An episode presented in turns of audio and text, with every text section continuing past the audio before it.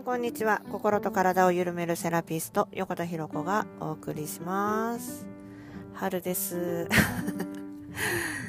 はい。えーとですね、えー、相変わらずの不定期配信ですがいつも聞いてくださっている皆様ありがとうございます。今日ですねちょっとえー、まあこの、え、2ヶ月まあ本当に相変わらず、本当に不定期すぎて申し訳ないなと思うんですけれども、えー、この間にですね、え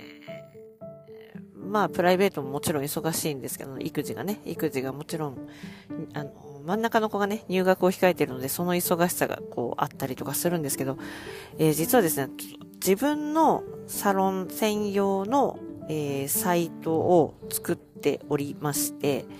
えー、まあ、ブログサイト、まあ、ホームページ代わりに使えるものをですね、自分で作っておりました。で、久々にこのホームページの編集を、えー、するので、ものすごく苦戦しておりまして え、すごい時間がかかったんですよ。で、やっとですね、まあ、ここからあと細かい調整をして、えー、っていうね、もう、もう公開、とりあえず見せられるぐらいのものは出来上がって、あとはなんかこう、えー、ちょっとずつね、調整していこうと思っていたんです。で、えっと、今回その、まあ、自分のサイトを持つので、え、有料のね、サーバーを契約して、で、自分で作ってたんですけど、もうね、あの、そう、今日の話なんですけど、はっと気づいたことがあったんで、この話ね、そうするんですけど、その、サイト作りの中で、あサイト見せられるところまでできました。で、えー、新しいブログとかね、えー、自由に発信していくの、こっちでこれから発信していきますよっていうのを、えー、アメブロとかでね、えー、実は下書きでもう記事も書いてたんですよ。で、えー、記事書き上げたら、これを今度ラジオ配信もしようっていうふうにもうね、こういろいろした準備をしてたんですよね。そしたらですね、ちょっとなんとびっくり。私ですね、作り出すサイト間違えちゃってて、一からやり直しっていう いや、もうゼロ。超リセットですよ。完全なゼロ。で、えー、それに気がついたのが、出来上がったのがね、そう、休みの日の深、休みの日の前日の深夜3時ぐらいだったんですけど、絶望しまして、本当に。嘘でしょってなって、もうしばらく、もう目パチクリさせたまま硬直ですよ、固まりまして。うわー、やったーと思って すごい落ち込んで、まあ、落ち込んだんですよね。で、もうなんかこれを、なんかこう、しばらくインスタグラムとかも全然発信してなかったんですけど、もうなんかもう抱えてられなくなくて、この落ち込み方を。久々にストーリーで絶望したっていう一言を乗っけたんですよね。でここで、ハッとさせられることがですね、お客様からそんな一言をいただきまして、それをですね、ちょっと発信せずにいられずにですね、ちょっとラジオ配信をしようと思って、えー、今日はね、配信スタートしたんです。もうすごく久しぶりなんですけど。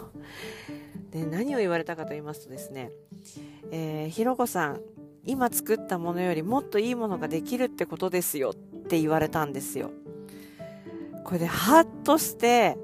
これをですね、DM いただいたんですよ。わざわざこれに対して。そうだったと思って、いや、こういうね、強制終了じゃないですか、ある意味。強制終了ですよ、強制終了。で、そうだったと思って、こう、不快なね、出来事なんですよね。今の私にとっては、このサイトまたゼロというかね、一からやり直しって、もう久々すぎて、もう悪戦苦闘してたんですけど、それをまたやるのかと思ったら、もう絶望しかなかったんですけど、そうだったと思って、いや、これも、要は意味があるんですよ。このリセットがかかるというのはね。もう強制的に停止になるようなことが起こるっていうのは意味があることで、えー、おそらくそうなんですよ。その方が言った通りで、えー、もっといいものができるとか、もっと、えー、何かね、こう、なんだろうな、順調に進む何かが起こるっていうことだから、今回のこういう、しくじった、間違えた、みたいなことが、やっちゃった、みたいなことが、まあ、起こるんです。まあ、たまあ、もちろんね、自分のミスではあるんですけど、よくサイト作り上げるまで気づかなかったなっていうくらいの感じなんですけど。そう。で、それでハッとして、いや、そうだったなと思って、もう嬉しい。で、これちょっとどこかでこの嬉しい話をね、どっかで発信しなきゃいけないなと思ってて、あ、もうラジオにしようって、えー、ラジオで話させていただいております。い。いや、そうなんですよね。だから必ず、えっ、ー、と、不快な出来事って、こう生きていたら、起こるじゃないですか。何かしらあるじゃないですか。ね。だそういうことが起きた時に、いや自分のせいだから起きたって、まあ捉えるのももちろんね、反省点を探して次の改善につなげるっていうのももちろん大事なことなんです。で、大事なことなんだけど、もっと良くなるからこれってやっぱ起こるわけじゃないですか。いやもうね、これ、いやもう消すの嫌っていうぐらいちゃんと できたから、ねまあもう絶望だったけど、でももっと良くなるから、もっといいものができるから、これじゃないよっていうことなんですよね。で、それに出来上がってから気づくっていうのは、まあ、きっとそれすらも意味があるってことで、で、出来上がってから気づくって、まあもしかすると、この本、まあ今やってたのは練習の一個だったのかなみたいなね。まあそうも捉えられるし。だなんか物事がやっぱりスムーズに進まない時とか、うーん、なんかこういう強制的にね、なんか終了しなきゃならないようなことが起こるとか、まあ例えば、えー、こんな方もいたの。あのー、自分がね、勉強しようと思って、えー、勉強しようと思って、うーん、例えば講座を申し込もうと思ったら、カードの決済が全然できないみたいな。いつも他のことでは使えてた。昨日まで使えてたし、今日も買い物で使ってるのに、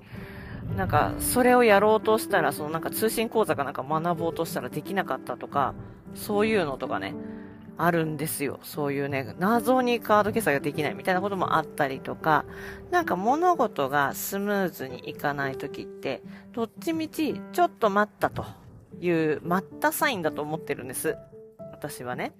で、それは、なんかダメなことだよとかいう、なんかこう、警告的なことってよりは、私は今よりもっと良くなるから、今ちょっと待っときなさいよ、みたいな。まあ、それが休めのサインの場合もあるし、エネルギー蓄えといて、体力蓄えといてねっていうような、えー、まあ、サインの可能性もあるし、えー、もっといい方法があるよっていうことかもしれないし、もっといいものができるよっていうことかもしれないんですよね。だから必ずしも自分にとって嘘でしょっていうようなことが起きた時に、それは、まあ目の前のね、起きたことに対しては嘘でしょってなるし、絶望もするけど、覚えておいてほしいのは必ずしも悪いことではなくって、どちらかというと、もしかすると、